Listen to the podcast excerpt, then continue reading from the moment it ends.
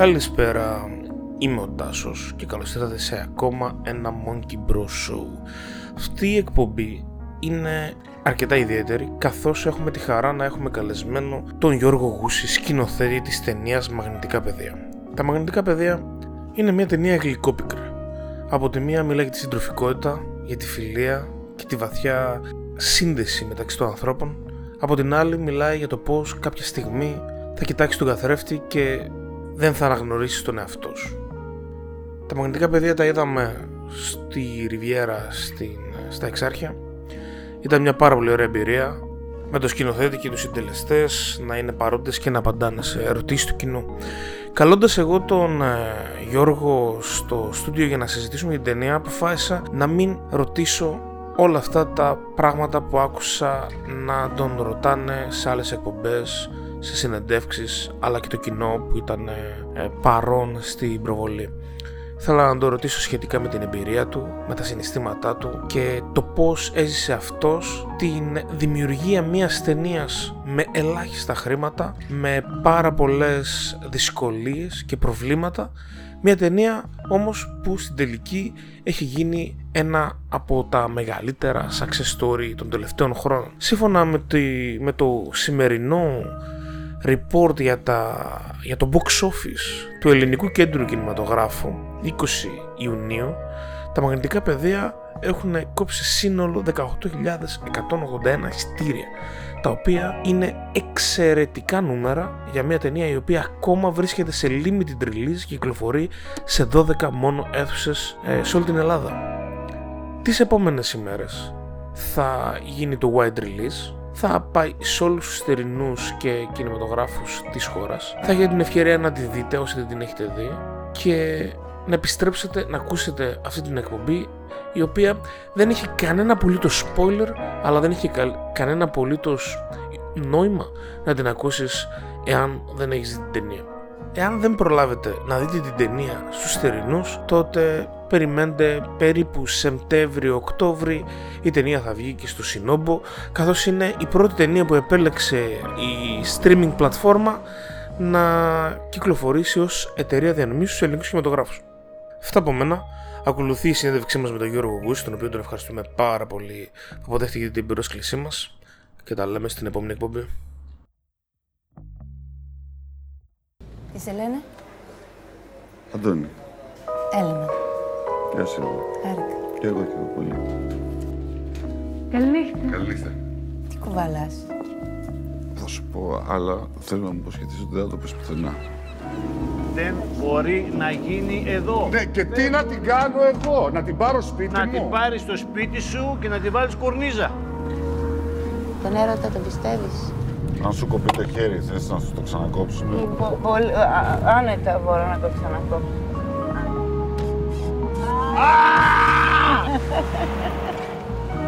Καλησπέρα, καλησπέρα. Καλώς ήρθατε σε ακόμα ένα Monkey Bros Show. Είμαι ο Τάσος και μαζί μου είναι ο Γιώργος Γούσης.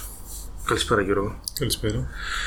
Γιώργο, ήμουνα σε μία από τις πρώτες προβολές της ταινίας σου στη Ριβιέρα όπου ήσουν εκεί μαζί με τους συντελεστές της ταινίας, τον Αντώνη και τον διευθυντή φωτογραφίας, άμα θες να μου θυμίσεις το όνομά Γιώργος του. Κουτσαλιάρης.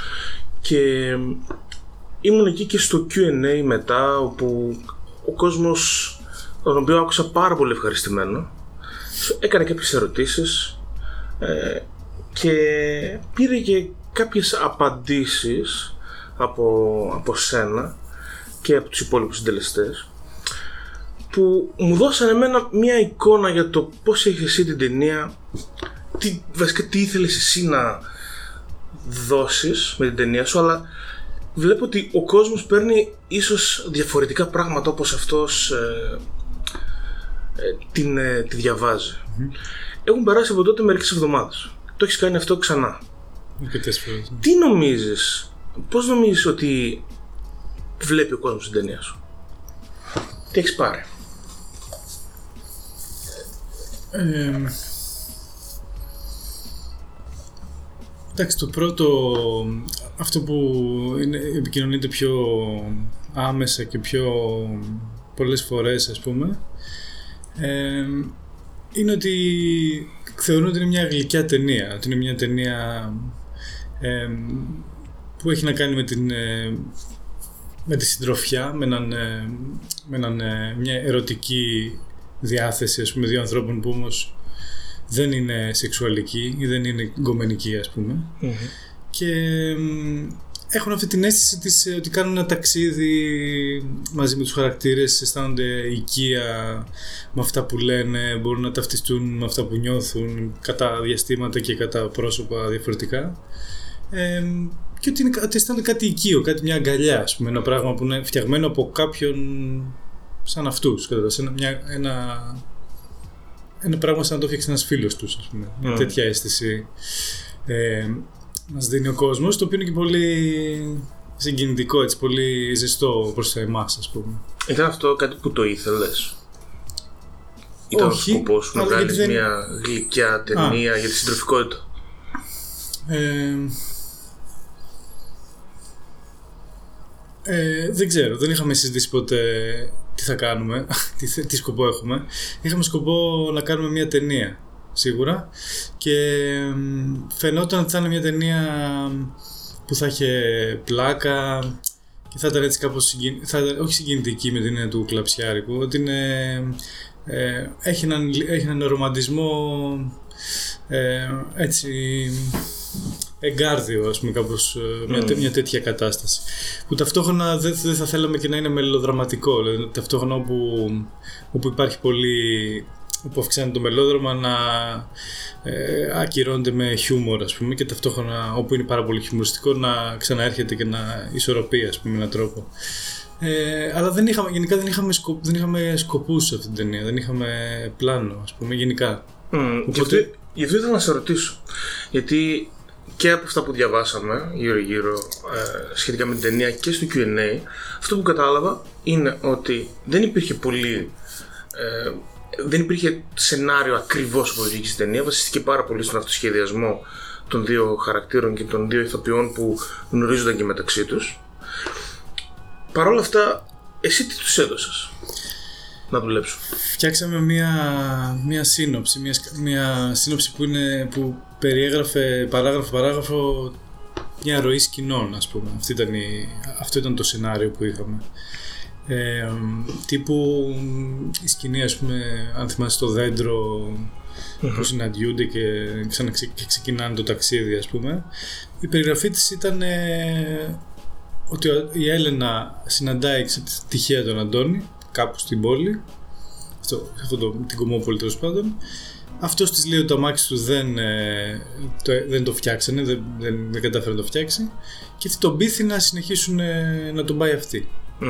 Αυτό ήταν το Αυτές οι δύο σενάριο. σειρές λοιπόν. Τους έδινες ταυτόχρονα και ένα, ε, μια οδηγία ως προς το vibe της Ναι, ναι. ε, σκηνής. Γενικά η, η δουλειά που έγινε ήταν στη, στη, πολ- σε συζήτηση γύρω από το ε, ποιοι είναι αυτοί οι χαρακτήρες, αλλά όχι τα οποία τα συζητάγαμε και, και κατά τη διάρκεια των γυρισμάτων και πιο πριν, ας πούμε. Ε, όχι τι είναι το, ποιο είναι το παρελθόν τους, τι ακριβώς κάνουν, τι θα κάνουν στο μέλλον κτλ. Ε, ποια είναι η αίσθηση που έχουν εκείνη τη στιγμή, γιατί, γιατί έφυγαν ή τι νιώθουν ε, σε αυτό το ταξίδι, ας πούμε. Τύπου με, με την έλεγα με συζητήσει αυτό, εντάξει, ότι είναι μια γυναίκα που φεύγει γιατί είδε τον εαυτό της να καθρέφτηκε και δεν το γνώρισε, ας πούμε. Μμμ. Ήταν μια πολύ βασική οδηγία. Και τώρα σε αυτή, τη, σε αυτή τη σκηνή έχει σταματήσει, τα, σε αυτή την ταινία μάλλον έχει είναι σε stop αυτή, είναι σταματημένη, έχει σταματήσει ό,τι, ζω- ό,τι είδου ζωή είχε πιο πριν. Ε, φοράει μαύρα γιατί θέλει, δεν ξέρω, θε- θέλει να, να κρυφτεί προς το παρόν. Ε, ότι μπορεί να ανακαλύπτει τα πάντα σε έναν ένα παιδί που ξανακαλύπτει τα πάντα από την αρχή γιατί όντως έχει σταματήσει και ψάχνει να βρει τι μπορεί να είναι. Υπήρχαν τέτοιες οδηγίες. Α πούμε, ο Αντώνης ε, έχει, είναι ξέρω, όσο πιο κανονικός και ε, αόρατος μπορεί να, μπορεί να είναι κάποιος ας πούμε. Το, το, το, το αντίποδας ας πούμε του... Πώς το είναι το αόρατος; Το αόρατος. Μάλλον είναι αυτός που δεν, δεν είναι σωστό, δεν ξέρω αν εξυπηρετεί το αόρατος γιατί ο συγκεκριμένος είναι αποκλείται να είναι αόρατος είχε, ενώ, ενώ δεν προεξέχει τίποτα στη ζωή του δηλαδή δεν έχει, φαίνεται να μην έχει κάποιο ταλέντο που να τον έχει κάνει ξέρω εγώ κάτι το συγκεκριμένο Να ξεχωρίσει. ναι. Είναι ένας Είναι, κανονικός... είναι ένας άνθρωπος μέσος που άνθρωπος. δεν τον ενδιαφέρει να ξεχωρίσει. Αυτή είναι η διαφορά. Αυτή είναι η διαφορά. Δηλαδή θα μπορούσε να ξεχωρίσει. Και μάλιστα πολλοί άνθρωποι λένε ότι είναι πρόβλημα. Ε, κάπως αισθάνεσαι ότι είναι, κα- το να είσαι κανονικός, ας πούμε, είναι μειονέκτημα. Ενώ για το συγκεκριμένο άνθρωπο δεν έχει κανένα απολύτως πρόβλημα με όλο αυτό. Δηλαδή δεν, θέλει, δεν θα ήθελε ποτέ να ξεχωρίσει και δεν τα κατάφερε. Δεν είναι ματαιωμένος, ας πούμε. Ναι. Είναι όμως αρκετά γεωμένο, είναι αρκετά.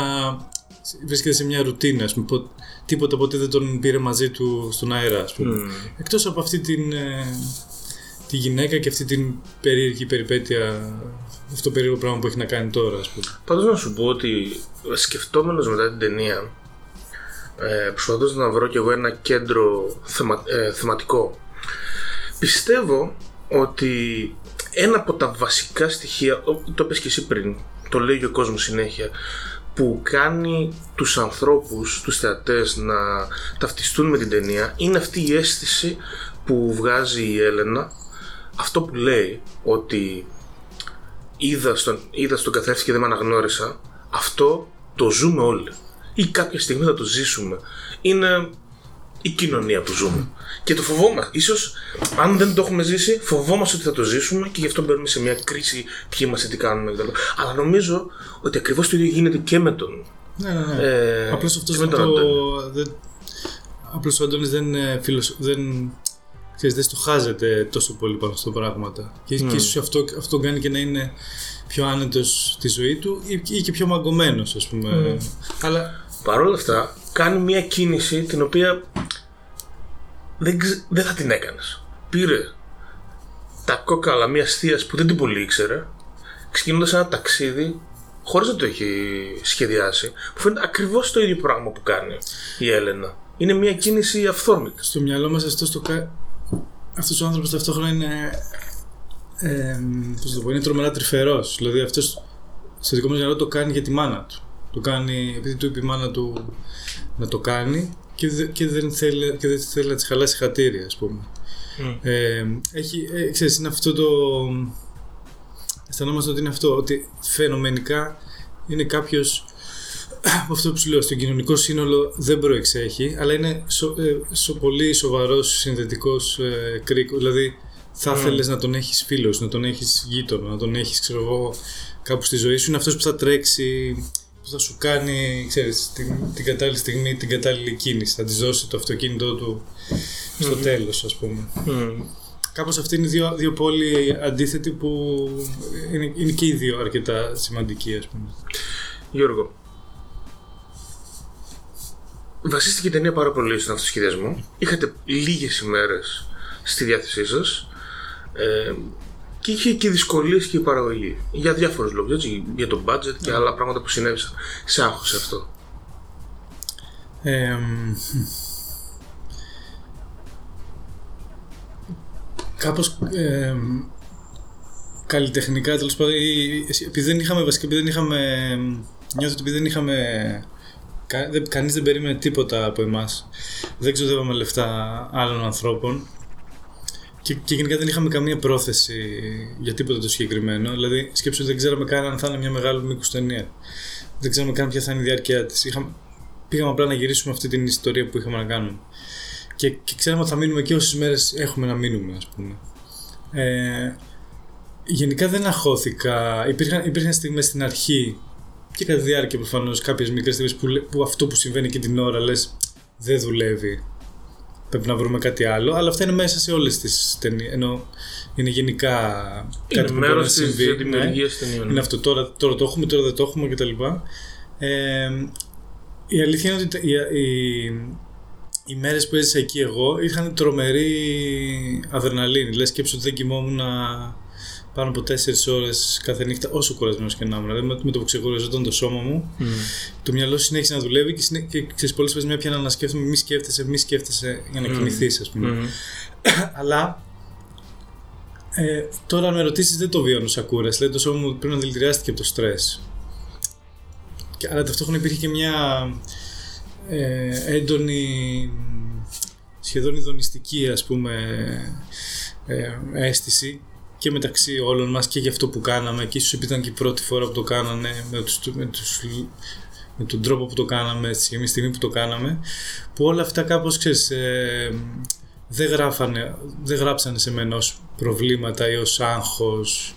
Δεν θυμάμαι ποτέ να... Εκτός από τη στιγμή που χάσαμε στη μέση του υλικού, χάσαμε μια μέρα γύρισμα, ας πούμε. Μμμ. Που όντως τότε ε, γυρίσαμε, ε, είναι όλη όλη αυτή η σκηνή στο ραντάρ, χάθηκε την πρώτη φορά, δεν έγραψε κασέτα και αισθανθήκαμε, ξέρεις, ε, έπεσε, έπεσε μια απόλυτη, ήταν και η μόνη μέρα που κοιμήθηκα αρκετές ώρες. Δηλαδή θυμάμαι ότι ε, έγινε- έπεσε μια σιωπή, γιατί κανείς δεν έφταιγε. Ε, δεν ξέραμε απολύτως τι να κάνουμε. Ε, εγώ αισθανόμουν και ότι δεν, ξέρεις, δεν ξέρω τι να τους πω τώρα, να τους εμψυχώσω και πώς θα το πάμε παρακάτω.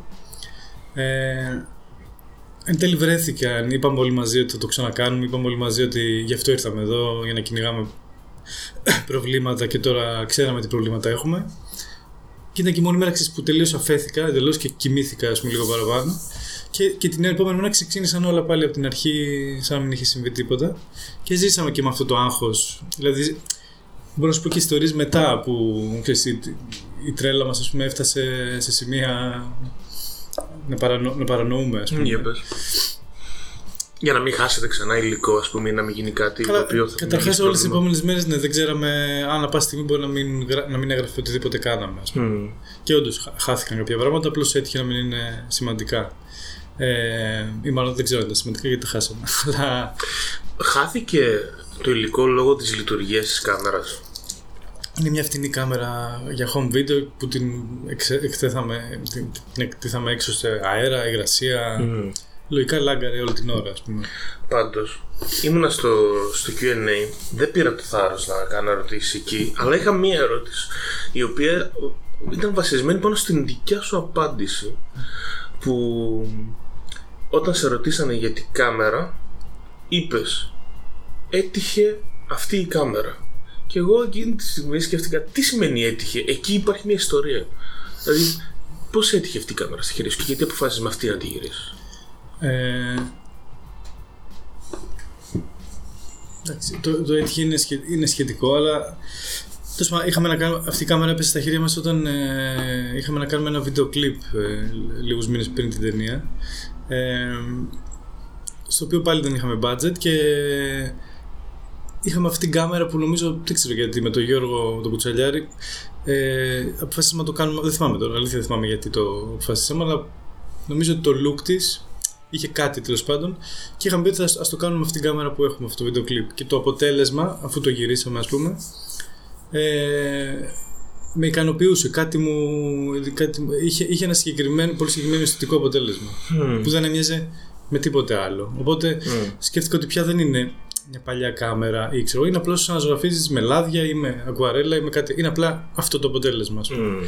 Και αισθανόμασταν ότι έχει κάτι το ταξιδιάρικο, έχει κάτι το νοσταλγικό, ότι μάλλον κολλάει με, αυτή, με ένα road movie και όλη αυτή την αίσθηση. Οπότε, ταυτόχρονα ξέροντας ότι δεν θα έχουμε πάλι χρήματα και ότι αυτή η κάμερα θα μας βοηθήσει αρκετά στο γύρισμα να γίνει εύχριστο, γρήγορο κτλ. Και, και φτηνό, αποφάσισαμε να το κάνουμε έτσι. Γιατί ξανά σου λέω, δεν, αν έπρεπε να το πιτσάρω σαν παραγωγό ή αν έπρεπε να. Το έκανες; Όχι. Ε, θα, πιστεύω ότι θα μου λέγανε όχι. Πιστεύω ότι δεν θα, δεν θα συμφωνούσε κανείς να το κάνουμε έτσι. ας πούμε. Πώς νιώθεις που τελικά η ταινία αυτή έχει την επιτυχία που έχει; Γιατί το buzz και το hype είναι τεράστιο αυτή τη στιγμή. Πώς νιώθεις γι' αυτό; Αυτό που λέμε εμείς μεταξύ μας είναι... ε, είναι κάτι που, δεν- που δεν το... Προσπαθούμε να μην το απορροφήσουμε εμείς και λέ- λέμε τη φράση ότι καμιά φορά συμβαίνουν και θαύματα. Αυτό είναι το... Αυτή είναι η αίσθηση. Έτυχε τώρα να συμβεί στο δικό μας έργο, ας πούμε. Αλλά ε, αυτή, αυτή είναι η αίσθηση, αυτή είναι η αναλογία. Καμιά φορά είναι, μπορεί να συμβεί και αυτό. Δεν ξέρω πώς να το... Δεν ξέρω, δεν ξέρω και καν αν χρειάζεται να το αναλύσω, ας πούμε. Εμένα, εμένα προσωπικά δεν μου χρειάζεται να το αναλύσω για να πάω παρακάτω. Το σκέφτεσαι ή το αφήνεις λίγο να περάσει και κάνεις μετά την ε, κριτική όλο αυτό που συμβαίνει στη στιγμή. Λογικά μπορώ να το σκεφτώ και, και, να, σου, και να επιχειρηματολογήσω πάνω σε αυτό, αλλά δεν έχει καμία. Δεν έχει καμία. ουσ- Δεν μου χρειάζεται εμένα σε τίποτα αυτή τη στιγμή ε, να καταλάβω τι πήγε καλά και έγινε από ένα low budget τίποτα μια τόσο μεγάλη επιτυχία. Γιατί δεν, ε, δεν, δεν θέλω, δεν, θε- δεν θέλω να ξέρω, δεν θέλω να το ξανακάνω. Δεν, εννοώ, δεν, με, δεν με ενδιαφέρει να βρω μια νόρμα που θα την αντιγράψω και να ξαναγίνει αυτό. Ε, οπότε δεν με νοιάζει γιατί έγινε. Είμαι χαρούμενος που έγινε. Σίγουρα θα με βοηθήσει σε αρκετά πράγματα. Και επίσης πρέπει να προσέχω να μην με εγκλωβίσεις σε αρκετά πράγματα. Οπότε μ, Πώς νομίζεις ότι θα μπορούσε να σε κλωβίσει αυτό; ε, νομίζω ότι η επιτυχία είναι το πιο εύκολο πράγμα να χαθείς μέσα σε αυτό, να σε εγκλωβίσεις αυτό που λέμε τώρα. Να ψάχνεις να βρεις τους λόγους, ε, να το επαναλάβεις, να, ε, να, να αισθάνεσαι συνέχεια ότι κάτι περιμένουν όλοι από σένα, να αρχίσεις εσύ να βάζεις τον εαυτό σου ε, τέτοια μαράζια ας πούμε, αλλά Επίσης, αισθάνομαι ότι αυτή η ταινία δεν είναι, δεν είναι αυτή, την ταινία αυτή δεν την έκανα εγώ τώρα. Την κάναμε κάποιοι άνθρωποι πριν δύο χρόνια σχεδόν, ας πούμε. Ε, και ό,τι έγινε, έγινε εκεί. εκεί. Εμείς έχουμε τώρα ξανά την, ε, την ε, ευτυχία, τέλος πάντων, ή μάλλον τέλος πάντων, έχουμε την, την πρόθεση ε, ή το δικαίωμα, μάλλον καλύτερα, να αποτύχουμε ξανά. Mm. Όπως το είχαμε και τότε, ας πούμε. Mm. Αν και δεν θεωρώ, είναι λάθος αυτό που λέω γιατί δεν υπάρχει. Δεν θα έπρεπε να συζητάμε για επιτυχία και αποτυχία, ας πούμε. Δεν θα έπρεπε να υπάρχουν αυτές οι, οι έννοιες, ας πούμε, στο μυαλό μας. Mm. Είναι, είναι απλά αποτελέσματα πράξεων. δηλαδή. Θα μπορούσε να υπάρχει μια τεράστια φαινομενική αποτυχία που θα σε οδηγήσει σε, μια, σε, κάτι, σε ένα νέο δρόμο, να ανα, ανακαλύψεις ξανά τον εαυτό σου, ας πούμε. Ή μια τεράστια φαινομενική επιτυχία που θα σε κάνει να χάσεις τον εαυτό σου. Mm. Έχεις δει αλλαγή εξαιτίας της επιτυχίας Σε... στο κομμάτι της παραγωγής των επόμενων project σου; Α, Αλλαγή όχι τόσο από σένα, ναι. αλλά και από σένα αλλά και από τους απ' έξω. Ε, κοίτα, υπάρχουν, υπάρχουν οι, οι, οι αντικειμενικές αλλαγές. Καταρχάς, ξέρουν ποιος είμαι. Ξέρουν, ξέρουν πιο ε, εύκολα μπορούν να γνωρίσουν ε, εύκολα μπορώ να πάω σε κάποιον και να του παρουσιάσω τον εαυτό μου και το επόμενο project και θα είναι, θε, θα είναι φαντάζομαι θετικά προσκύμενος ή ξέρω εγώ για, για διάφορους λόγους, μπορεί για κακούς λόγους θετικά προσκύμενος, για το hype ας πούμε ή οτιδήποτε.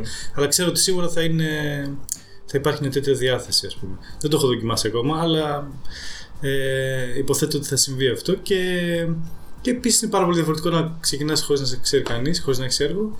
Και το, και το διαφορετικό να έχεις μια. να είναι κάτι που είναι γνωστό, ας πούμε. Ή να έχουν δει όντως την ταινία σου. την προηγούμενη ταινία σου, ας πούμε. Ε, και πιθανόν να υπάρξουν και αυτές οι, οι ξέρεις,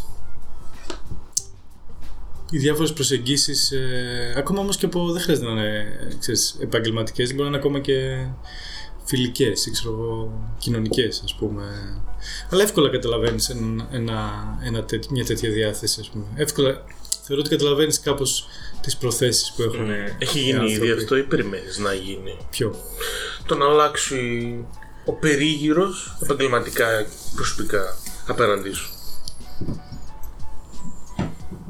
Όχι, γιατί δεν έχω. Δεν έχει γίνει και δεν ξέρω αν θα, αν θα, το, αν θα μου άρεσε να γίνει, αν θα το επέτρεπα τέλος πάντων να γίνει. Ενώ θε- ε, με έναν τρόπο δεν θέλω να. Δεν θέλω να αλλάξω τον τρόπο που δουλεύουμε ή τους ανθρώπους ή τις νόρμες που έχουμε, τα, το, τα πιστεύω, τους τρόπους που έχουμε εμείς να δουλεύουμε ας πούμε. Ε, εντάξει, η διάθεση νομίζω θα αλλάξει. Η διάθεση. Το οποίο είναι πάντα, είναι και, είναι και καλό και κακό. Αυτό δεν είναι, όλα έχουν να κάνουν με τη διαχείριση των πραγμάτων. Αυτό το οποίο β- βγαίνει από την ταινία που έχεις κάνει τα είπαμε κιόλας. μου θυμίζει εμένα πάρα πολύ αυτό που λέμε χρόνια για τους χοροράδες το πως με μικρά budget κάνουν ταινίες οι οποίες είναι πολύ προσωπικές γιατί βάζουν τα λεφτά τους γιατί χρησιμοποιούν εργαλεία τα οποία δεν είναι δεν είναι όλα τελευταίας τεχνολογίας και αυτό φαίνεται στην, ε, στο κοινό και φαίνεται και στην ταινία. Το ίδιο μου βγάζει και η δικιά σου ταινία που μπορεί να μην είναι Ναι, δεν είναι το- horror, αλλά είναι μια πολύ πολύ μικρού budget. Νομίζω είχες πει 6.000. 6.000 τα οποία τα έβαλες εσύ με τους υπόλοιπους. Εγώ, ναι. Εσύ. Πιστεύεις θα αλλάξεις, θα άλλαζες νοοτροπία αν το budget έρχονταν από έξω και ήταν ε, διπλάσιο, τριπλάσιο. Στην ίδια ταινία. Στο επόμενο project. Ε, δεν ξέρω, αλλά ε, ελπίζω όχι. Αλλά το. μ, Καταρχάς αυτό που εγώ έχω στο μυαλό μου αυτή τη στιγμή είναι ε, ακόμα και ε, τα πράγματα που θα γράψω ή οι ταινίες που θέλω να κάνω να μην είναι, να μην είναι σε άλλο επίπεδο. ας πούμε, Να είναι ένα βήμα παραπέρα ή μισό βήμα παραπέρα ή μισό βήμα πιο πριν ή τε- δύο βήματα πιο μετά, αλλά όχι δέκα ας πούμε. Ε, προσπαθώ ήδη αυτά που, με τον τρόπο αυτό που σκέφτομαι να ασχοληθώ, αυτό που, το, ξέρεις, το σενάριο που θέλω να γράψω, ας πούμε, να μην είναι κάτι μη διαχειρίσιμο ή κάτι που θα χρειαστώ εκατομμύρια να το κάνω. Ακόμα και θα, θα μου ήταν λέει και ευτυ- ευτυχής να κάνω ακόμα ένα low budget ας πούμε film με την αίσθηση ότι θα να βρω κάποια λεφτά απλώς να πληρώσω τους ανθρώπους που δεν πλήρωσα σε αυτή την ταινία ας πούμε. Δηλαδή η ίδια ταινία αν είχαμε 40 χιλιάρικα θα ήταν ακριβώς η ίδια ας πούμε. Απλώς θα πληρωνόντουσαν όλοι οι άνθρωποι για τη, για τη δουλειά που κάνανε ας πούμε. Ε, αυτή είναι η αίσθησή μου και αυτή και, και ακόμα νομίζω ότι κάθε project έχει και το χαρακτήρα του. Δηλαδή δεν είναι και ξέρεις, επειδή πάλι πέτυχε αυτό πάμε να το ξανακάνουμε. Με το, το θέμα είναι η πρόθεση νομίζω. Η, η διατήρηση ας πούμε αυτής της ελευθερίας του ότι εμείς πάμε στο, στο set ας πούμε ή πάμε στο πάμε να, όταν αποφασίσουμε ότι θα πάμε να γυρίσουμε αυτή την ταινία ξεκινάει το παιχνίδι. Αυτή είναι η, η αίσθηση ας πούμε και θα ήθελα να, να, να αφαιρέσω όλα αυτά που, θα, που εγκλωβίζουν αυτό το παιχνίδι. Μπορεί να είναι ένας παραγωγός ή λεφτά ή να πούνε όχι, όχι, το ένα το άλλο. Το θέμα είναι να, να μπουν άνθρωποι μέσα να φτιαχτεί μια ομάδα που θα αρχίσει να παίζει, ας πούμε. Mm. Θεωρείς την ταινία σου ταινία θερινού; Γιατί λίγο έχει αρχίσει ο κόσμος να την κατατάσσει ως τον, ε, τον, τα επόμενα φτηνά τσιγάρα. Ναι. δεν ξέρω. Πώς δεν, ακούγεται σε αυτό; ε, δεν, δεν, με- δεν, ξέρεις, δεν, με- δεν μου, δεν μου γράφουν. Ενώ ότι, ξέρεις, ό,τι νομίζει ο καθένας είναι... Ε, μου, μου ακούγονται όπως, όπως θα μου ακούγονταν και αν δεν είναι δικιά μου ταινία. καταλαβαίνεις. Είναι, πλάκα, έχει, έχουν- είναι, έχει πλάκα, ας πούμε. Ε, δεν ξέρω αν είναι ταινία θερινού. Ε, εμείς ευχαριστώ την έβγαζα και στα χειμερινά το χειμώνα. Απλώς ήξερα ότι θα πάει άνθρωπος να τη δει, ας πούμε. Ε, και για Το προηγούμενο σίγουρα έχει, αλλά Ναι. Το επόμενο. Δηλαδή θα σου πω το θερινό ήταν και, πρακ- ήταν και λίγο πρακτική απόφαση. Ε, θα πω α, θέμα market, ας πούμε. ότι έπρεπε να- αν, αν δεν έβγαινε στα θερινό, δεν θα πήγαινε ο κόσμος να τη δει. Οπότε δεν ξέρω τι να σου πω σε αυτό. Συμμετείχε σε αυτό, στο σχεδιασμό δηλαδή του marketing της ταινίας. Ναι. Ε, και γενικά το Σινόμπο είχε όλη αυτή τη, τη διάθεση. Νομίζω ήταν και, αν δεν κάνω λάθος, είναι και η πρώτη ελληνική ταινία που αποφασίζουν να την πλασάρουν και να τη βγάλουν στα σινεμά ε, οι ίδιοι. Οπότε ε, κάπως συμμετείχαμε, ξέρεις, κάναμε, ξέρεις, είχα, είχα, είχα μια άποψη. Βέβαια, αυτή, και, αυτή, και σωστά επιμέναν ότι η ταινία πρέπει να βγει σταθερινά σε αυτή την περίοδο που ο κόσμος θα μπορεί να πάει να τη, να τη δει. Και πράγματι είχαν δίκιο. Θεωρώ ότι ταιριάζει, οκ, okay, αλλά και σε ένα θε... Εγώ που την έχω δει και στη σκοτεινή αίθουσα, επειδή είναι χειμερινή και ο ήχος είναι πιο κάτω, ξέρεις, και αυτά είναι, είναι εξίσου οκ. Αλλά το θερινό είναι, ξέρεις, το θερινό είναι μια βόλτα. Αυτό είναι, αυτό είναι, αυτό είναι το ωραίο. Ότι η ταινία είναι μια βόλτα, η ταινία είναι παρέα και το θερινό είναι πιο πολύ παρέα, τσιγάρο, μπύρα, κάθομαι έξω καλοκαίρι. Κάπως της ταιριάζει νομίζω σε αυτό το feeling. Ακόμα και αν είναι χειμερι- χειμερινό το τοπίο, ας πούμε. Ήθελα να σε ρωτήσω ε, δύο πράγματα για τη ταινία. Πώς, ποιος επέλεξε το τραγούδι που τραγουδάει η Έλενα στο πιάνο; Η... Εγώ και έλα. η- με- Μου πρότεινε, νομίζω είχαμε πει, να- μήπως να πεις αυτό, αυτό, αυτό. Ε, διάφορα λαϊκά που μας αρέσαν, ας πούμε, και θεωρούσαμε ότι κάπως θα ταιριάξουν ε, δηλαδή, τα λόγια και η αίσθηση του τραγουδιού. Έχει ένα δεύτερο τρίτο επίπεδο για την ταινία, ας πούμε. Ε, ξέρεις, το, έ- το είπε λίγο και της λέω πες αυτό, ξέρεις, ας πούμε αυτό. Για πες. Ε, Για το δεύτερο τρίτο επίπεδο εννοώ. Ε, για μένα αυτή η σκηνή είναι, είναι η ερωτική του σκηνή. Είναι η σεξ- αν, αν υποθέσουμε ότι υπάρχει μια ερωτική, μια σεξουαλική σκηνή, είναι αυτή η σκηνή.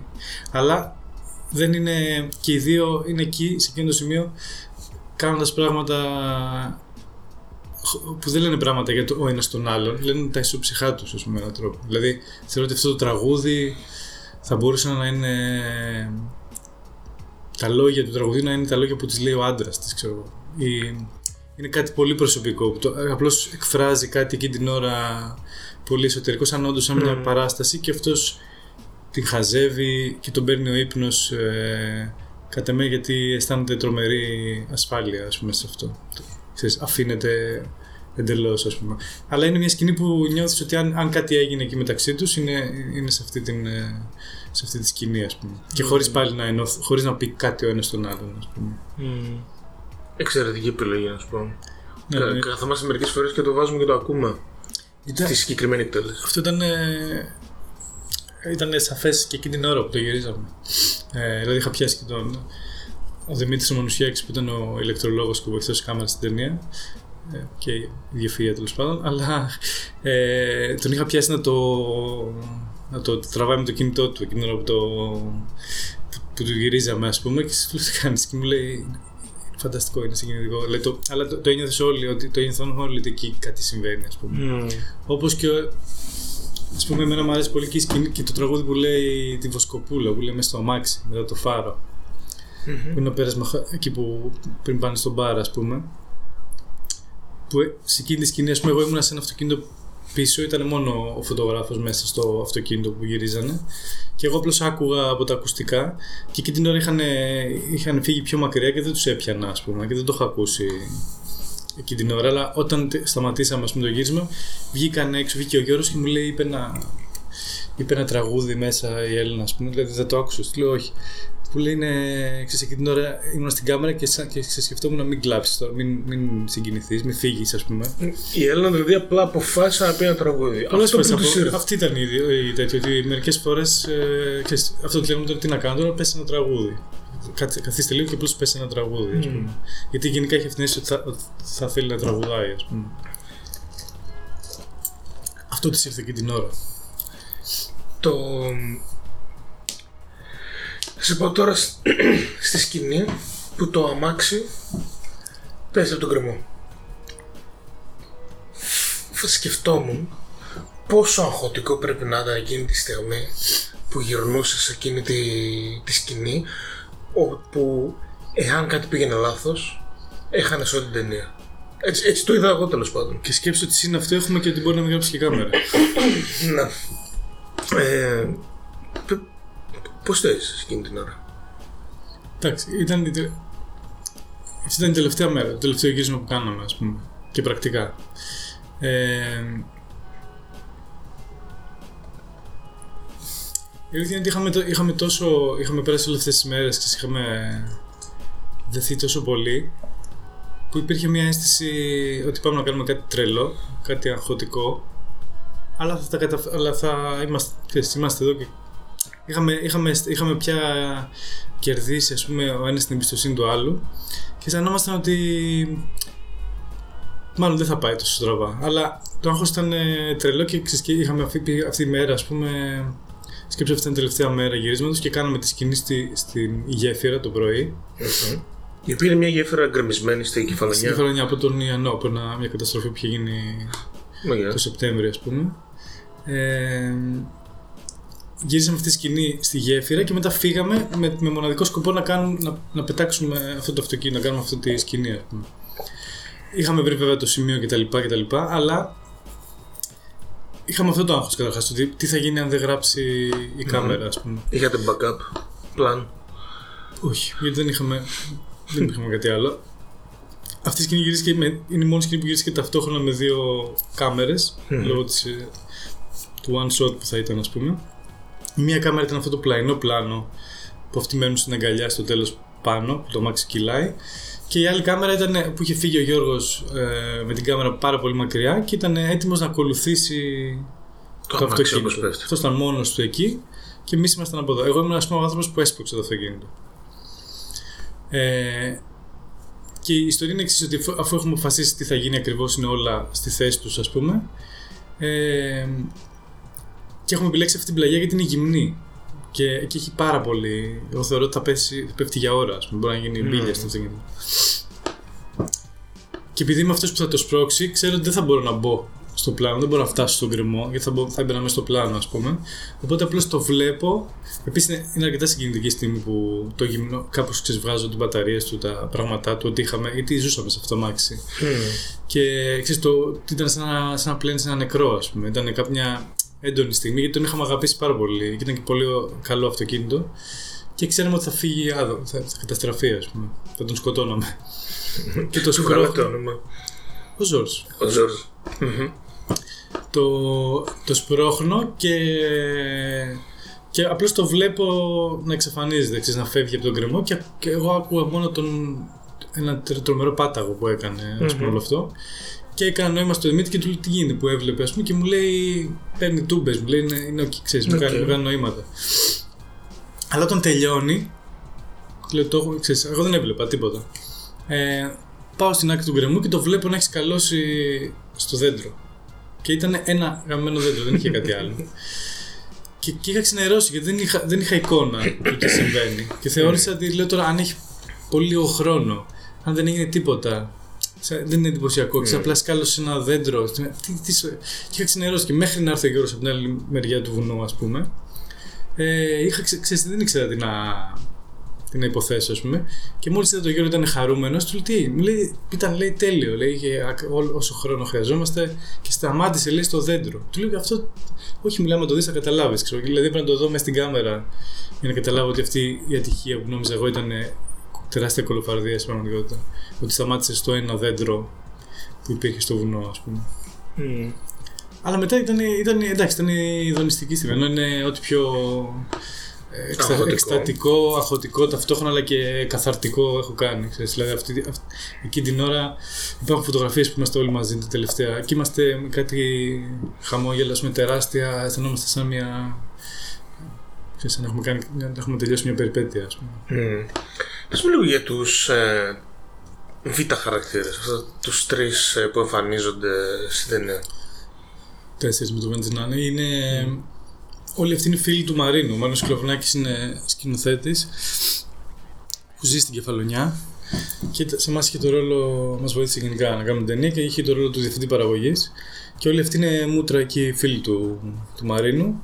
Οι οποίοι κάνουν αυτές τις δουλειές εκεί. ή Όχι, είναι όχι, όχι, απλά καμία φίλοι, σχέση. ε; Τίποτα. Είναι, ο ένας είναι δάσκαλος, ο άλλος είναι ξυλουργός, ο άλλος είναι αρχαιολόγος, διάφοροι άσχετες ιδιότητες.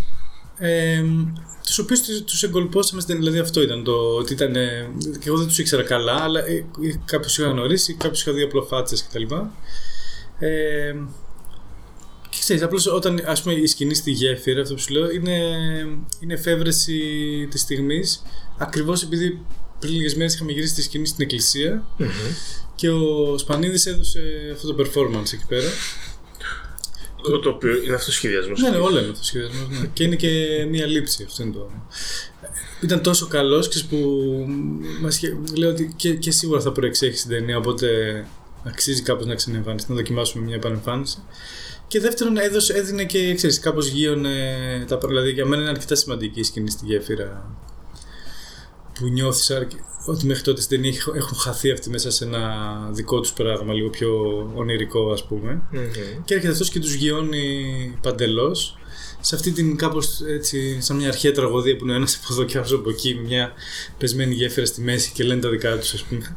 Έχει, είναι κάτι τρομερά κωμικό, αλλά και. ε, Έχει, κάτι, έχει, ένα, έχει κάποια επίπεδα που είναι ακατανόητα έτσι σε πρώτο. Μμ, Και έχει αυτή την ε, ε, ιδιότητα ακριβώς ότι έχεις περάσει αρκετή ώρα με τους δυο τους στο αμάξι, Στα ραντάρ. στα ραντάρ, στο, στο βουνό πάνω και αυτό σε επαναφέρει στην, πραγματικότητα. στην πραγματική ζωή. Και μετά ξανά. Και μετά ξανά. Δηλαδή, μετά, μόλις με το που σε επαναφέρει, ξαναφεύγει η ταινία σε ένα, σε ένα παράλογο που είναι αυτό το αυτοκίνητο που πέφτει, η βάρκα, το αυτοκίνητο που ξαναξεκινάει στο τέλος. Έχει αυτά τα σκαμπανεβά, αλλά θεωρώ ότι είναι σημαντικό αν δεν υπήρχε αυτός εκεί, ας πούμε. Ε, η ταινία θα έχει ξεφύγει στο, στο, στο πολύ ποιητικό, χωρίς λόγο, ας πούμε. Mm. Πες μου για τα επόμενα project σου. Τι έχεις Θα στο... σας πω και την ιστορία με το κουτί που έχει ενδιαφέρον. Για πες. Είναι παράδειγμα προς, μίμηση, προς αποφύγη μάλλον. ότι εμείς, εγώ με τον Γιώργο, μείναμε και κάποιες ακόμα μέρες για να μαζέψουμε τα πράγματα κτλ. Και, και, και είχαμε, όλη την, ε, είχαμε όλη την ταινία, όλες τις κασέτες σε ένα κουτί παπουτσιών. Το οποίο ξέρω. κασέτες Τις της- κασέτε τη Min TV. αναλογικές. Ωραία. Οπότε δεν είχαμε. Ξέραμε ότι αν αυτό το κουτί πάθει οτιδήποτε, η ταινία εξαφανίζεται.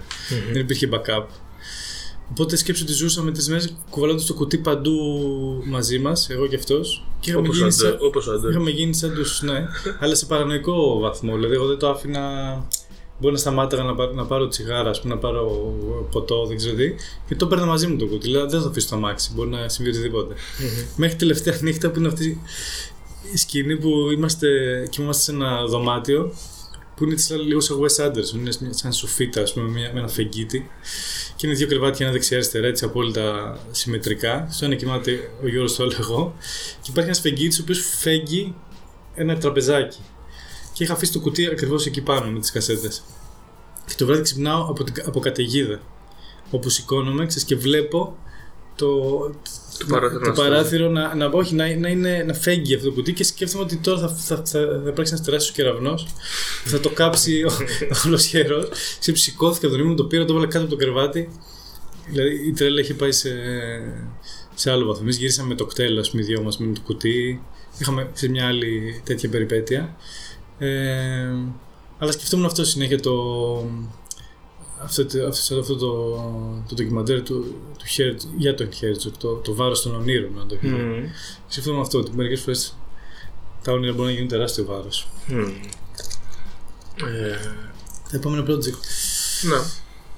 Ε, δεν ξέρω, έχω, ναι, έχω δύο, δύο-τρεις ιδέες ε, και τις συζητάω αρκετά αυτόν τον καιρό. Ε, αλλά πάλι χωρίς ακόμα να έχω κάτι σίγουρο. Γιατί είναι ξέρεις, απλώς θέλω αυτή τη στιγμή να έχω ένα-δύο πράγματα τα οποία θα, τα, θα, θα αρχίσω να τα δουλεύω, θα αρχίσω να τα ανοίγω και ότι κάτσει πρώτο, ότι, ότι ε, έτσι κι αλλιώς το ένα είναι έτσι λίγο μεσαίο budget και το άλλο είναι προς το low budget, οπότε Ποιο είναι το μεσαίο για εσένα. Κοίτα, μια, καν- μια ταινία, νομίζω ότι στην Ελλάδα πλέον για να κάνεις μια ταινία ε, αυτό, μεσαίο budget είναι γύρω στις, ε, ξέρω εγώ, 400.000, 500 Μμμ. maximum, κάτι τέτοιο. Ε, lo- high budget, ας πούμε, στην Ελλάδα είναι πάνω από ένα εκατομμύριο κτλ. Μμμ. κτλ. Μπορείς να την κάνεις και με 300, δεν ξέρω, εξαρτάται τι θες να κάνεις, ας πούμε. Αλλά η αίσθηση είναι ότι αυτά τα λεφτά μπορείς να τα βρεις, αυτή είναι η διαφορά, ότι αυτά τα λεφτά μπορείς να τα βρεις περίπου από εδώ γύρω, ας πούμε. Από το κέντρο, από την ΕΡΤ, από διάφορα. Από ένα, από ένα, μπορείς να τα μαζέψεις σχεδόν μόνος σου. Μόνος, ενώ στην Ελλάδα δεν χρειάζεται να, κάνει, να ανοίξεις συμπαραγωγές, δεν χρειάζεται να, Μμμ. να φύγεις έξω και να ψάχνεις fans από εδώ και από εκεί, ας πούμε. Ε, αυτό είναι το, το καλό σχετικά. Μπορεί να το ελέγξεις το πράγμα ή μπορεί να γίνει και λίγο πιο άμεσα, ας πούμε. Μμμ. Ενώ αν, αν φύγεις, μετά οι χρόνοι είναι, ανοίγουν πολύ. Ε, αλλά εξαρτάται σου λέω και τι τε- δεν έχει. Για μένα δεν υπάρχει λόγο και χα- αν, αν η ταινία γίνεται με 5.000, κάντε με 5.000. Αν γίνεται με 2,5 εκατομμύρια, θα πρέπει να βρει αυτά τα 2,5 εκατομμύρια. Δεν σημαίνει τίποτα. Δεν, δεν έχει κάποια διαφορετική αξία το έργο. σα ίσα ότι άμα είναι low budget είναι καλύτερο. Δεν είναι. Άμα, δεν, Μμ, Θα ήθελα Αυτό πολύ είναι- να τα πούμε σε δύο χρόνια να μου πεις την εμπειρία σου Ναι, στο, στην αναζήτηση αυτών των 400.000 ας πούμε που ίσως χρειαστείς. ναι, το δούμε, ναι, δεν ξέρω. Ναι, γιατί στην Ελλάδα ζούμε. Εντάξει, Και είναι, ψάχνουμε fans για να κάνουμε τέχνη και Ναι, καταλαβαίνουμε είναι, παιδί τις μου, είναι- ιδιαιτερότητες. είναι μέχρι ένα σημείο είναι λεφτά που μπορείς να τα βρεις από. Δηλαδή, αυτός που μια μέση ταινία ε, ενός Έλληνα σκηνοθέτη γίνεται με κάτι τέτοια χρήματα, ας πούμε. Mm. Αν, αν γίνει κανονικά. Δηλαδή, αν πάρει τα λεφτά μια χρηματοδότηση από το κέντρο δημογράφου, μια χρηματοδότηση από την ΕΡΤ κτλ. κτλ. Αλλά γίνονται και αυτή τη στιγμή γίνονται και άλλες ταινίες των, των, των, των εκατομμυρίων. Του, Μμ. Δεν είναι δύσκολο. Το θέμα είναι τι, τι διάθεση εσύ έχεις, ποιος είναι ο στόχος σου, πόσο χρόνο μπορείς να περιμένεις γι' αυτό. Κανένα κόμικ. Ε, ε, έτσι κι αλλιώς πρέπει να κάνω, το, χρωστάω ένα, το δεύτερο μέρος από ε, ένα κόμικ που λέγεται Ληστές που έχω βγάλει τον πρώτο τόμο και λείπει ο δεύτερος. Ε, θα προσπαθήσω να το κάνω. Δηλαδή, το, κα- έχω ξεκινήσει ήδη, απλώς το, τώρα αυτή τη στιγμή το αναβάλω Μμ. για διάφορους λόγους, αλλά θα, νομίζω θα το θα επανέλθω. Απλώς μου είναι τρομερά δύσκολο αυτή τη στιγμή να, να δω τον εαυτό μου κλεισμένο σε ένα, σπι- σε ένα, σε ένα εργαστήριο. σχεδιαστήριο και να Μμμ. δουλεύω μανιακά, ας πούμε, με ρουτίνα. Αλλά δεν, δεν είμαι και... Σε έχει, πιστεύεις, βοηθήσει στο κομμάτι του πώς σκηνοθετείς η εμπειρία σου στο κόμικ; Ε, όχι, απ- μ, και όχι και ναι, ενώ ότι όχι... Επειδή και τα κόμικ που έκανα πάλι μια ιστορίες ήταν έτσι, με- σαν- θα μπορούσαν να είναι και ταινίες, ας πούμε, με έναν τρόπο. Ε, θα, θα είχα την ίδια εκπαίδευση αν είχα κάνει και, και τε- αν, αν, αν έκανα σινεμά από 18 χρόνων, ας πούμε, και είχα κάνει μικρού μήκους και, ξέρω εγώ και άλλες ταινίες, θα, είχα- θα είχα πάλι μια τριβή αυτή. Δεν είναι ότι τα κόμικ μου φέρνουν κάτι τρομερά διαφορετικό, αλλά είναι οι ίδιες, στη βάση τους είναι οι ίδιες αποφάσεις. Δηλαδή, όταν έχεις να κάνεις μια ιστορία, πρέπει να έχει το σενάριο, πρέπει να έχει τη δομή του, πρέπει να φτιάξει του χαρακτήρε, να του ντύσει, να του φωτίσει, να διαλέξει τα location. Το ίδιο συμβαίνει και στα Ακρι- κόμικ. Γι' αυτό ακριβώ και σε ρωτάω. Οπότε είναι, είναι οι ίδιοι- στη βάση του είναι οι ίδιε επιλογέ. Απλώ τα εργαλεία αλλάζουν. Και, η- και, ο, και ότι έχει μετά μια ομάδα, έχει πολλού περιορισμού στην ταινία, αλλά ε, είναι μια μεγαλύτερη, είναι μια πιο, μια πιο έντονη περιπέτεια, ας πούμε. Και εμένα οι περιορισμοί μου αρέσουν. Ε, σε, σε αναγκάζουν να φτάσεις σε λύσεις, ας πούμε, ίσως και, και απλουστεύσεις μερικές φορές. Στο κόμικ πια έχεις, εγώ είχα τη δυνατότητα να κάνω ό,τι θέλω δηλαδή, και να σχεδιάσω, μπορώ να σχεδιάσω ο- οτιδήποτε. Ας πούμε. Οπότε με αυτός ο έλεγχος, ο απόλυτος έλεγχος που είχα, με κούραζε. Μμμ. Α- αρκετά σημαντικό αυτό που λες. Γιατί εγώ σκεφτόμουν, ας πούμε, πώς έχουμε ακούσει ιστορίες, ας πούμε, πώς οι Wachowskis κάνανε όλη τη, όλο το Matrix Σε, ε, Sorry. το κάνανε σε storyboard ενώ εσύ που έρχεσαι από αυτή την τέχνη του να τα κάνεις όλα στη θέση τους αφέθηκες τελείως σε, αυτό, σε μια ταινία που είναι 80% και με τον αυτοσχεδιασμό. Γιώργο, επει- επειδή έχουμε κάνει βέβαια και ένα ντοκιμαντέρ, θα, ξέρεις, και γενικά η αίσθησή μας είναι αυτή ότι δεν κάνουμε, μόνο αν χρειάζεται πάρα πολύ, αλλά δεν- γενικά δεν κάνουμε αυτά που θα περίμενε κανείς να κάνω εγώ προερχόμενος από τα κόμικ. Μμ, να το έχεις όλο δηλαδή Ναι, προκαθορισμένο. και, ναι, γιατί δεν, θε, δεν- βαριέμαι πλήτω όταν πάω να, σε ένα γύρισμα απλώς για να εκτελέσω. Ε, μου φαίνεται σαν να κάνω κόμμα. Δεν ξέρεις. Πώς θα ζωγραφίσω το καρέ που έχω σκεφτεί. Μμ. Μας αρέσει εκεί να συμβαίνουν ε, ευχάριστες ή δυσάρεστες εκπλήξεις, ας πούμε. Έχεις, ξέρεις τι, τι ακριβώς θες να κάνεις, το, έχεις φέρει τα πράγματα στο σημείο και από εκεί πέρα περιμένεις τη ζωή να, να σε διαψεύσει, να σου δείξει άλλο, άλλο δρόμο, ας πούμε, την ώρα εκείνη, η πραγματικότητα. Ε, αλλά ίσως και αυτό, να είναι άλλοι, άλλοι ξέρεις, που έχουν παλέψει πολύ στις ταινίες και, λοιπά και έχουν κουραστεί, θα θέλανε να μπορούν να λένε «Α, να, είχα- να μπορούσα να κάνω ακόμα και να κάνω ό,τι ήθελα εύκολα. ας πούμε, γιατί έχεις, στο, στις ταινίες έχεις συνεχώς όχι εδώ, όχι εκεί, δεν μπορείς το ένα, δεν μπορείς το άλλο. Εντάξει, θα δούμε. Περιορισμούς. Ναι. Μμ. Προς το παρόν με εγωιτεύει αυτή η περιπέτεια, αλλά θα δούμε. Μμ. Τελευταία ερώτηση. Πώς έζησες τα βραβεία; Πριν καμιά εβδομάδα γίνανε. Δύο. Αυτά τα βραβεία της Ακαδημίας. ναι. ε, Είσαι άνθρωπος εκτός της Ακαδημίας και του χώρου. Ακόμα. ήμουνα εντός, Ήσουν. γιατί είχα, έτυχε να είχα κερδίσει το, σε μια προ- προηγούμενη χρονιά νομίζω, είχα κερδίσει με το, με το ντοκιμαντέρ ε, μικρού μήκους που είχα κάνει. Χειροπαλιστές. του χειροπαλαιστή. Ε, οπότε ήμουν, όποιος κερδίζει βραβείο είναι, γίνεται μέλος της Ακαδημίας, οπότε ήμουνα μέλος της Ακαδημίας. Ε, αλλά δεν ήμουν, Νιώθεις αλλά δεν, μέρος του όχι, κόσμου. τεχνη- τεχνικά ήμουν μέρος, αλλά οι άνθρωποι, εγώ ξέρω, ήξερα κάποιους ανθρώπους και κάποιοι με ξέραν από άλλες ε, μπάντες ας πούμε, αλλά γενικά η ευρεία ε, δεν, δεν με ξέρανε και ήταν πολύ πιο έντονο στην Θεσσαλονίκη αυτό, όταν η ταινία ε, διαγωνίστηκε στο φεστιβάλ και κέρδισε τα βραβεία γιατί όντως τότε δεν ήξερε κανείς Είχαν, ξέρεις, ήταν αυτός που είχε κάνει το χειροπαλαιστή μια μικρού μήκους και ξαφνικά φέραμε μια μεγάλου μήκους χωρίς να το ξέρει κανείς ότι αυτή η ταινία γυρίζεται ή θα έρθει ή θα κάνει. Δεν είχαμε πάει σε φεστιβάλ έξω, δεν υπήρχε τίποτα, καμία είδηση γύρω από αυτήν την ταινία. Και έσκασε απλά στο φεστιβάλ. Ε, εκείνη, ήταν πιο, εκείνη ήταν πιο έντονη εμπειρία για μένα. Γιατί τα βραβεία εκείνα ήταν πραγματικά απρόσμενα. Και αυτά ήταν απρόσμενα, αλλά ξέρεις, είχε, είχε, είχε ακολουθήσει και μια. Είχε, είχε βγει ταινίες στι αίθουσε. Είχαμε ζήσει όλο αυτό. Εκείνο ήταν μια. τελείως μια σπαλιάρα. ας πούμε, Δεν ξέραμε καν τι να κάνουμε. Μμ. Η πρώτη ε, ένδειξη ότι αυτή η ταινία Ναι. Ε, πέτυχε. Ο κόσμος γουστάρει, οι κριτικοί Ναι. γουστάρουν. Ε. Ναι, μας δώσαν, δηλαδή ήταν τελείως ε, τρελό. Μας δώσαν έξι βραβεία ε, σε μια ταινία της αυτό που ήρθε από το πουθενά και ήταν τελείως low budget. Ε, μ, και, και για ενός ανθρώπου που δεν, ξέ, ξέ- ξέ- δεν ξέραν, ας πούμε, δεν είχε ένα παρελθόν.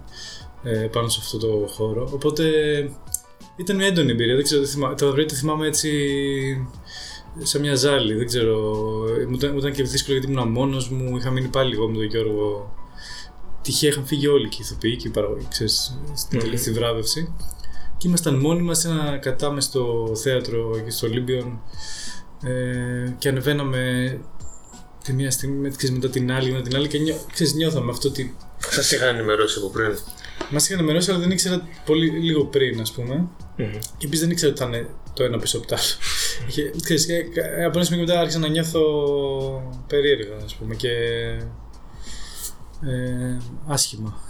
Άσχημα γιατί; Ε, δεν ξέρω, ένα μήχανο, ρε παιδί μου. Είναι ένα, ένα, εντάξει, σε όλα αυτά είναι περίεργο. Ένας κερδίζει, δέκα χάνουν, ας πούμε. Μμμ. Ε, και επίσης ήταν αυτό. Κυρίως ένιωθε στο κοινό να έχει αυτήν την αίσθηση ότι τι σκατά είναι αυτό που συμβαίνει, τι σκατά είναι αυτή η ταινία, ποιοι είναι αυτοί οι άνθρωποι. Και είχε, είχε ξέρει, Ακόμα και μια αυτοί που ήταν μηχανία. στο θέατρο. Κυρίως αυτοί, ενώ δεν, δεν, δεν, δεν ξέρανε. Γιατί σκέψου η ταινία δεν διαγωνίστηκε καν στο, στο βασικό διαγωνιστικό. Ήταν σε ένα, σε ένα παράπλευρο τρι- τμήμα, ας πούμε Μμμ. Που συνήθως δεν είναι, ξέρεις, οι πιο high ταινίες, ας πούμε, πάνε στο, στο, διαγωνιστικό, στο κεντρικό διαγωνιστικό τμήμα. Και όλοι α- ασχολούνται με αυτές, ας πούμε. Ξεκινάς από αυτές και, και οπότε ήταν μια ταινία. Ξέρεις, ήταν ένα πράγμα που άρχισε να γίνεται word of mouth μέσα στο φεστιβάλ, ας πούμε. Και τώρα στα Iris. Και τώρα στα Iris ήταν, μια, ήταν χαρά. Εντάξει, στα Iris είχαμε, είχα, όλα- είχα όλα τα παιδιά εκεί. Είχα τον Αντώνη, την Έλληνα. Χαιρόμουν για τα δικά τους βραβεία. Ξέρεις, την, το ζούσαμε όλοι πιο. Όπως ήταν η ταινία, πιο ομαδικά και, και μας, ε, μας άρεσε, μας έδινε τη χαρά που αισθανόμασταν, και- τω- τώρα πια ξέρεις, ήταν και άνθρωποι που επειδή είχαν δει την ταινία, την είχαν στηρίξει, την είχαν ψηφίσει, ξέρω εγώ, ε, την είχαν πάει στο σινεμά κτλ. Ένιωσε ότι μοιράζεται αρκετά αυτό ε, γίνε- γίνεται πιο, πιο φυσιολογικό. Τέλος πάντων, πιο ωραίο για μας, γιατί είναι πιο μοιρασμένο, ας πούμε. Μμμ. Και, και το δίνεις και το παίρνεις και το μοιράζεις, ας πούμε. Ε, Γιώργο, σε ευχαριστώ πάρα πολύ για τη συνέντευξη. Ε, τα μαγνητικά πεδία κυκλοφορούν σταθερινά, ακόμα και μάλλον θα τραβήξει έτσι τρένο όλο το καλοκαίρι. Κάπου θα είναι, ναι. Κάπου θα είναι όλο το καλοκαίρι. Έχει ανοίξει πανελληνίως ή περιμένουμε Ε, ακόμα σιγά το σιγά, wide όχι. release; Ναι, ναι, όχι. Το... Νομίζω ότι στο, με το μέσα στο καλοκαίρι θα αρχίσει να φεύγει και προς την επαρχία. Μμμ. Έχω αυτή την αίσθηση. Και όχι, θα βγεις στο, θα βγεις στο Συνόμπο νομίζω προς το φθινόπωρο λογικά. Στο φθινόπωρο συνόμπο. Όταν τελειώσει η ροή της στα σινεμά. Ωραία, ναι. μια χαρά. Ε, ελπίζω τα επόμενα project να μπουν γρήγορα σε, σε εφαρμογή και να δούμε ξανά δουλειά σου γρήγορα, μην μας πάρει την τρία χρόνια. Τι λες; Θα προσπαθήσουμε, εμείς θα προσπαθήσουμε. Σε ευχαριστώ. Ευχαριστώ και εγώ. Θέλω να πάψεις να γελάς, θέλω να κλαις και ντροπιασμένη στο εξής να ζήσεις. Ώσπου μια νύχτα ερωτική σου απ' τις πολλές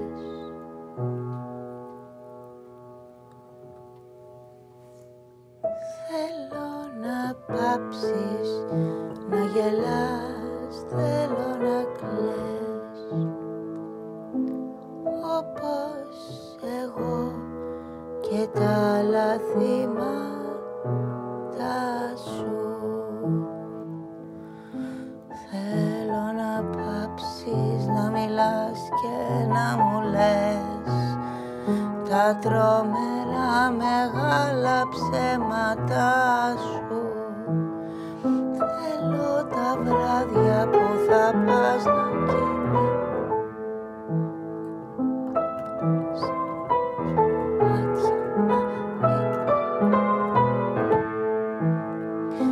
Που κι αν τύχει να σταθείς κι όπου βρεθείς Κομμάτια απ' την καρδιά σου να αφήνεις